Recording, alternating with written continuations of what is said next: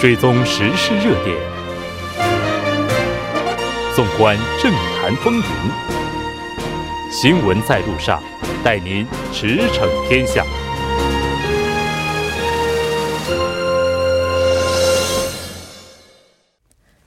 了解最新热点焦点，锁定调频一零点三新闻在路上。在接下来的半个小时，将为您带来此时此刻主要新闻聚焦分析以及数据有话说。广告过后马上回来。您的参与，我们的动力。参与我们的节目，您可以通过手机短信的方式发送短信至井号幺零幺三，每条短信收取五十韩元的通信费用。您也可以登录我们的官网 tbs 点首尔点 kr 收听更多回放。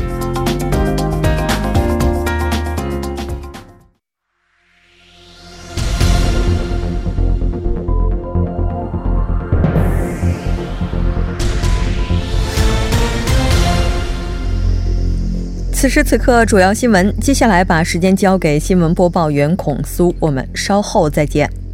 下面是本时段新闻。因涉嫌滥用职权和违反公职选举法等四项罪名被起诉的京畿道知事李在明，法院一审结果全部宣告无罪。今天，水源地方法院城南支院刑事一部作出了上述判决。关于亲哥哥被强制入院一案，法院认为这是理这知识的正当工作，很难被看作滥用职权。另外，根据公职选举法，涉嫌虚伪陈述亲哥哥被强制入院、冒充检察官、夸大撞动开发业绩等案，法院也都作出了无罪判决。此前，检察机关在上月二十五号的结案判决中，就亲哥哥强制入院和滥用职权两项嫌疑，判处有期徒刑一年零六个月；对违反三项公职选举法的嫌疑，判处罚款六百万韩元。下一条新闻。美国总统特朗普为了保护信息通信技术和服务不受中国等外部威胁，宣布进入国家紧急状态。白宫发言人萨拉桑德斯在当地时间十五号通过声明表示，特朗普总统签署了上述行政命令，以履行保护美国信息通信技术和服务的承诺。该发言人还表示，本次行政命令赋予商务部长停止和威胁国家安保和美国国民安全的交易的权利。外媒分析称，此举为禁止中国信息通信企业华为的业务开启了大门。下一条消息，前警察厅厅长江姓明昨天被逮捕，他涉嫌在朴槿惠政府时期非法介入选举。法院认为案情严重且有销毁证据之嫌，因此接受检方申请批捕江姓明。但法院驳回了前警察厅厅长李哲胜、前青瓦台治安秘书朴和镇和前警察厅情报局局长金向云等人的逮捕令申请，认为检方调查不足以证明嫌疑人的犯罪事实，因此不予逮捕。江信明涉嫌在第二十届国会议员选举时期，动用警察厅情报单位的力量，介入亲朴槿惠派的选举。当时，青瓦台向警察厅情报局发送亲朴槿惠名单，情报局为协助亲朴槿惠派人士当选，在相关选区收集信息，并拟定竞选战略。下一条新闻，检方要求对首尔江西区网吧杀人事件嫌疑人金成洙判处死刑。经首尔南部地方法院刑事合议十一部今天审理，在结案公判中，检方表示金成洙有计划且残忍地杀害了受害者，却没有罪责感和反省。检方对涉嫌帮助哥哥犯罪的金成洙弟弟表示，参与了暴行，没有反省，要求判一年零六个月的有期判刑。最后辩论时，被告席上的金成珠站了起来，对受害者和受害者家属表示道歉。以上就是本时段新闻。接下来马上为您带来我们今天这一时段的聚焦分析。日前，美国总统特朗普签署总统行政令，并把华为以呢相关花器这个以及七十家关联的企业列入实体清单。就相关话题，我们马上连线韩国泛亚咨询有限公司的首席顾问杨帆来进行了解。杨帆，你好。吴姐，你好，大家好。非常高兴和您一起来了解咱们今天这个话题。那我们看到，美国总统特朗普是为了保护信息通信技术以及服务不受中国等外部的威胁，宣布进入国家紧急状态。具体的情况又是怎样的呢？呃，这个行政令应该是在五北京呃美国时间五月十五号，这个特朗普是签署了这项行政命命令，就是宣告了这个宣布国家科技紧急状态。那就是说，在这个紧急状态下呢，美国企业呢是不可能使用对这个美国国家安全构成风险的任何企业的电信产品或者是设备。那其实说这个实际上应该说就是针针对华为的一种禁令了。那这个禁令来讲，应该说它是不仅还是宣布之后，他还要求美国的这个商务部会同其他政府机构在一百五十天内拟定一份实际的这个实施计划。同样也是在这个行政令公布之后呢，这个美国商务部还是发表声明说，将华为跟其他跟华为相关的七十个关联企业都列入到这个美方的实体清单了。那就是禁止华为在未经美国政府批准的情况下，从美国企业获得元器件和相关的一些技术技术。嗯，是的。那这个美国签署了行政命令之后，我们看到目前华为是表示自己是有备案的，但给华为带来的影响会有哪些呢？从这个行政命令和它的操作可操作的这个流程和未来的可能性上来看呢，应该就是说，从结论上来看，华为要想从美国。进口美国的芯片的话，是必须要拿到美国政府的许可的。就是美国商务部刚刚讲的这一百五十天的时间，是来是用来制定这个规则。那就是他会把特定国家或个人认定为外国对手，那这肯定就会提到特定国家，肯定会提到中国。那特定企业肯定会讲到华为，或者是两者都会提到。那也就是说，如果华为没拿不到这个美国政府的许可的话，那华为应该就是很难从这个美国进口。芯片虽然是说并没有完全堵掉华为从美国进口芯片的这条道，但是应该说难度是提高了非常大的。另外，这个命令还要求这个美国国家情报总监办公室来做评估，就是做这种敌对国家呃危险技术威胁的一个评估。那这个评估也需要在四十天内要提高一提出一些相关的这个威胁的初步报告，还要求国土安全部这个就存在安全漏洞的这些通信技术要编制年报。这个年报也需要八十天内发布，也就是这些各个机构的之间的这种行政操作还是相当繁琐的。嗯，是的，我们看到美国也要求澳大利亚等这些盟国，大家一起来共同封杀华为，这个情况又是怎样的呢？应该说，特朗普的这个行政令的另外一个非常重要的目标，也就是想迫使他的盟国放弃中国的这个五 G 产品，也就是说，再给一放一个信号，就是说，美国现在在认真的这个考虑建立一个法律的框架，怎么能正式的将中国供应商排除到五 G 的这个网络之外。这也是这个行政令，据说是已经酝酿过一年多了。就很早之前就在酝酿，然后这次是正式的这个签署了，然后也是在西方向西方的这些盟国释放这个强烈的信号。其实到目前来讲，他们就是美国的主要盟国，比方说英国、澳大利亚、加拿大、新西兰这些国家当中，只有澳大利亚在官方上公布出来，这个在本国的这个网络建设当中。禁止华为设备，但是说最近我也看了一些相关在讲，澳大利亚可能会将华为的设备就是全部拆除掉。但是从澳澳大利亚自己国情上来看，其实它国内的四 G 设备基本上都是由华为来提供的。就是如果他要执意的想把华为的设备都拆掉的话，那他承担的后果也是非常大的，就可能国家一下就。重新返回到了三 G 时代都有可能，所以这种实际上未来可能产生的这种负面影响，我觉得也让澳澳大利亚这边也是比较有负担的。那相反，像英国和德国目前来看的态度就是说，呃，有能力让华为部分的这些产品参与到，就部分的设备参与到这个英国或者是德国的这个五 G 网络建设上来的。也就是说，呃，英国和德国呢还是在有条件的选择跟这个华为合作。嗯，是的。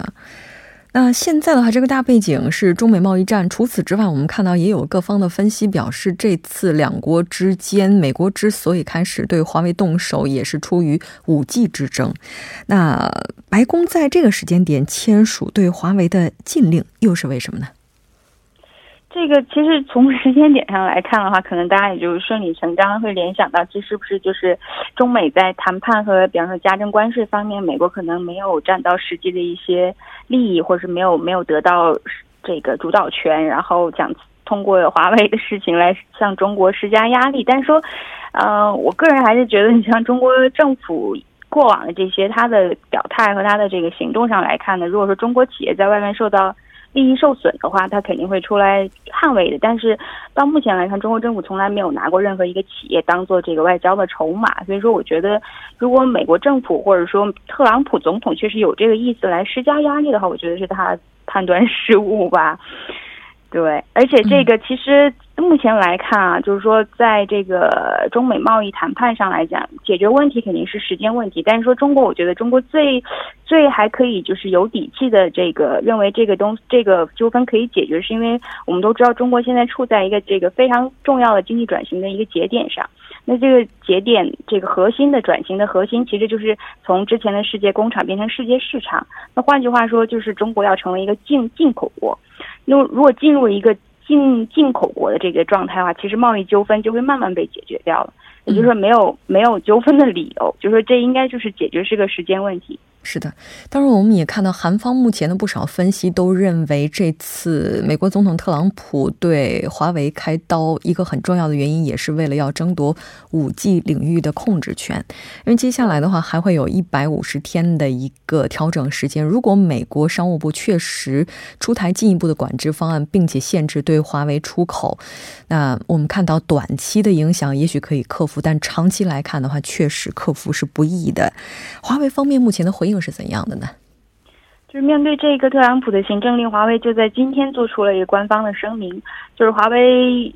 声明就是说到，这个华为是五 G 电信设备，应该说是这个领域无可比拟的领导者。那华为也是愿意跟这美国政府来沟通，保障产品安全的措施。但是如果美国限制华为，其实这不会让美国更安全，也不会使美国更加强大，它只会迫使美国使用劣质而又昂贵的替代设备。那其实，在这个五 G 网络建设当中，美国就很有可能会落后于其他国家。其最后伤害的还是美国的企业和消费者的利益。所以说，这个另外这种不合理的限制，其实也是在侵犯华为的权利嘛？那肯定还会引引发其他的一些比较严重的法律问题。然后我也看了一下，就是在十四号，就前两天，这个华为董事长在这个。呃，梁华在伦敦的一次会议上啊，也是接受过这类就是可能性的一种提问吧，就是说如果美国采取这种行签署行政令会怎么怎么样的时候，当时这个梁华的态度就是说，在目前这个政治经济环境下，这个华为对自己的业务发展还是很有信心的。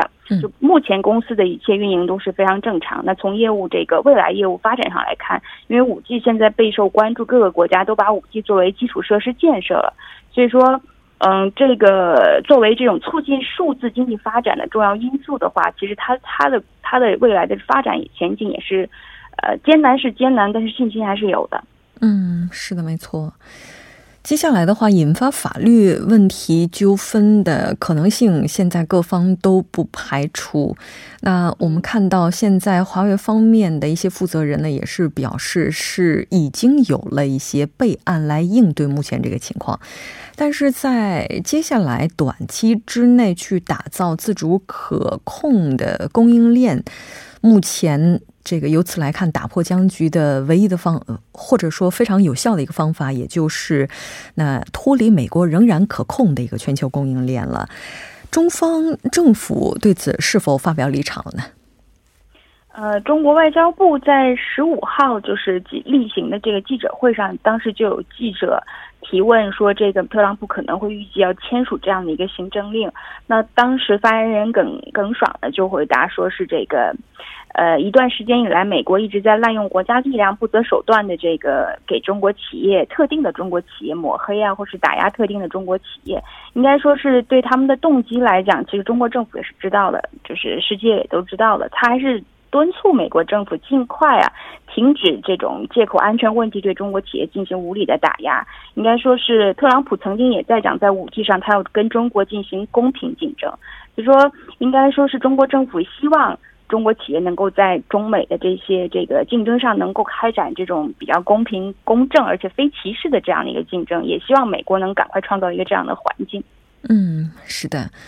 就今年。一月份呢，这个一季度的基准来看，我们看到目前在智能手机市场上，华为的占比是达到了百分之十七。就这次美国的限制措施，接下来华为会如何破局，我们也会继续关注。非常感谢杨帆带来今天的这一期节目，我们下期再见。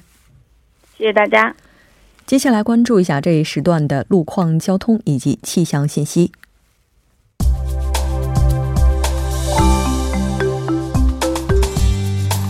晚六点四十七分，依然受成琛为您带来这一时段的路况和天气播报。那第一条消息呢，来自南山二号隧道由北向南方向，目前发生在该路段下行车道上的交通事故已经得到了及时的处理，路面恢复正常通行。好，下一则路况来自首尔外环高速公路九里至板桥方向，目前呢在河南分岔口附近路段的三车道和四车道上发生了一起追尾事故，相关负责。人员正在积极的处理事故之中。那受事故影响，后续路段目前拥堵比较严重，还望途经的车主们保持安全车距，小心驾驶。好，我们继续来关注一下天气。明天三十度以上的区域呢，还会继续的扩大。受到来自韩国东海岸的高气压影响，明天全国多数地区将会呈现出一个多云的态势。那济州岛和全南海岸等地预计会在今天的晚间时段开始，将会迎来新一轮的降雨。明天呢，预计内陆多数地区体感会非常的闷热，公众在外出时呢，要注意做好补水和防晒的措施。好，我们来看城市天气。预报：首尔多云，十八度到三十度。好的，以上就是这一时段的天气与路况信息。我们稍后再见。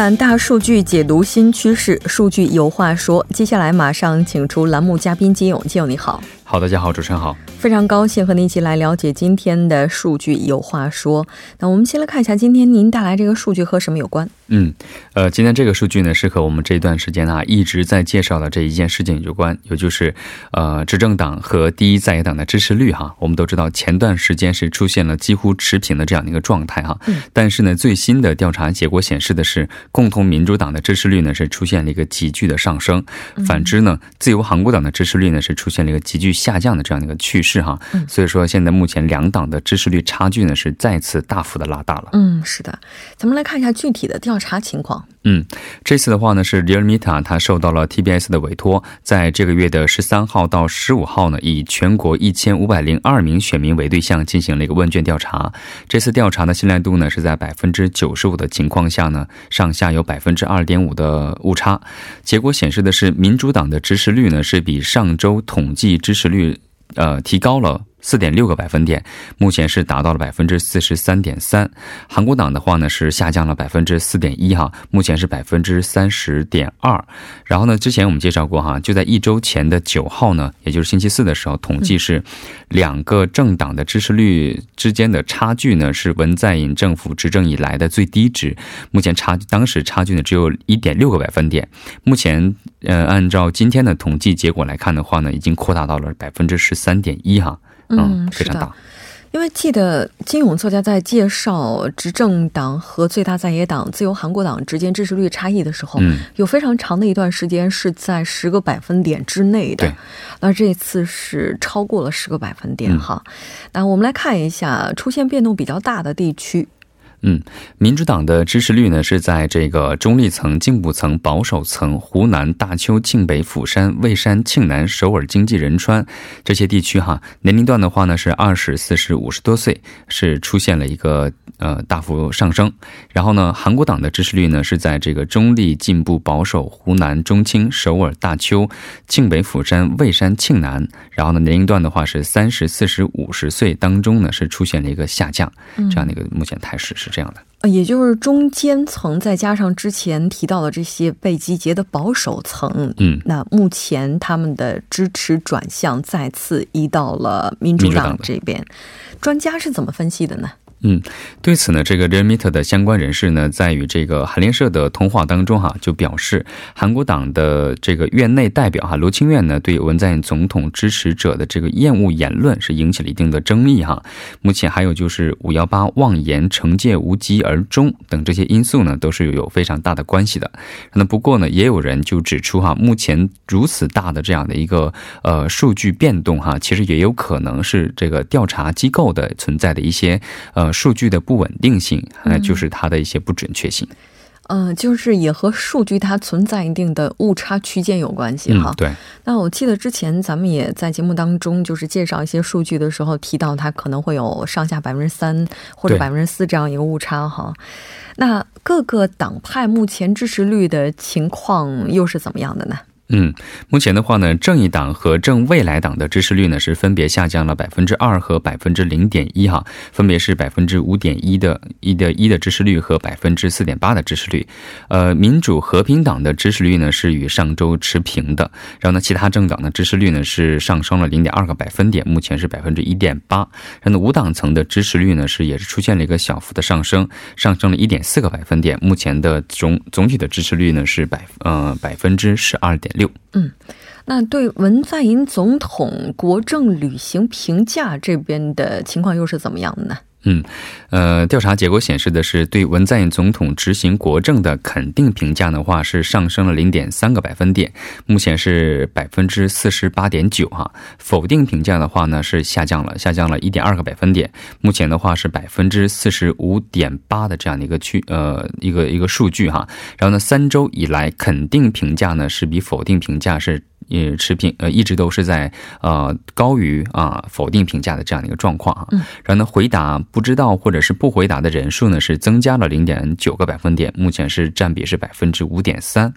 然后呢，李米塔他分析说哈，这个进步层大邱、庆北、湖南、首尔，还有就是三十到三十多岁和五十多岁等这些这些阶层哈，他们有一个集结的一个趋势哈。然后呢，保守层釜山、蔚山、庆南、中青。京呃京畿道仁川，还有六十多岁以上的人群呢，是有一个小幅的脱离的这样的一个趋势。嗯，但是从整体数据上来看的话，对文总统国。正旅行的积极评价，现在是要跟以往相比有所提高，因为在之前节目当中，我们曾经一度介绍到他的肯定评价和否定评价一度是非常接近的。嗯，对。那对于歪曲五幺八民主化运动处罚法这边的民意调查情况又是怎么样的呢？嗯，呃，在对这个制定这样的一个相关法律哈，也就是歪曲五幺八民主化运动处罚法的民意调查当中哈，赞成和反对的意见分别是百分之六十点六和百分之三十点三。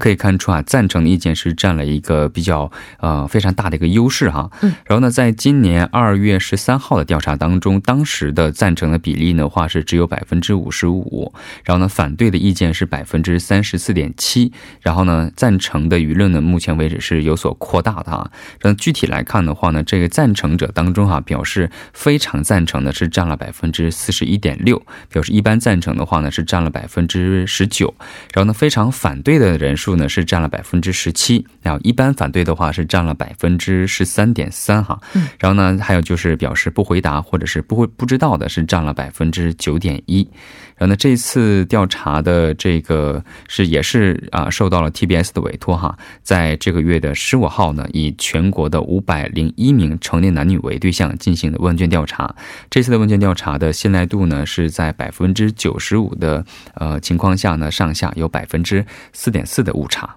嗯，是的。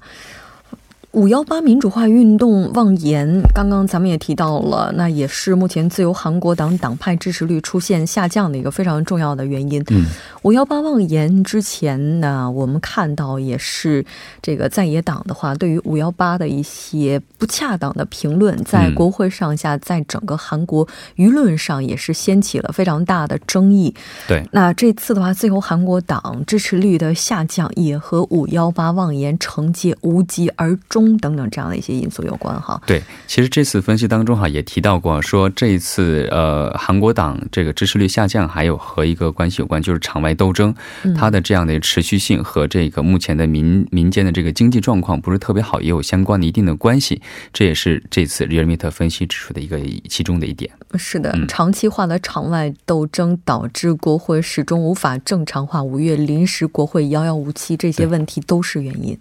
非常感谢金勇带来今天的这一期节目，我们下期再见。好，再见。那整点过后马上回来。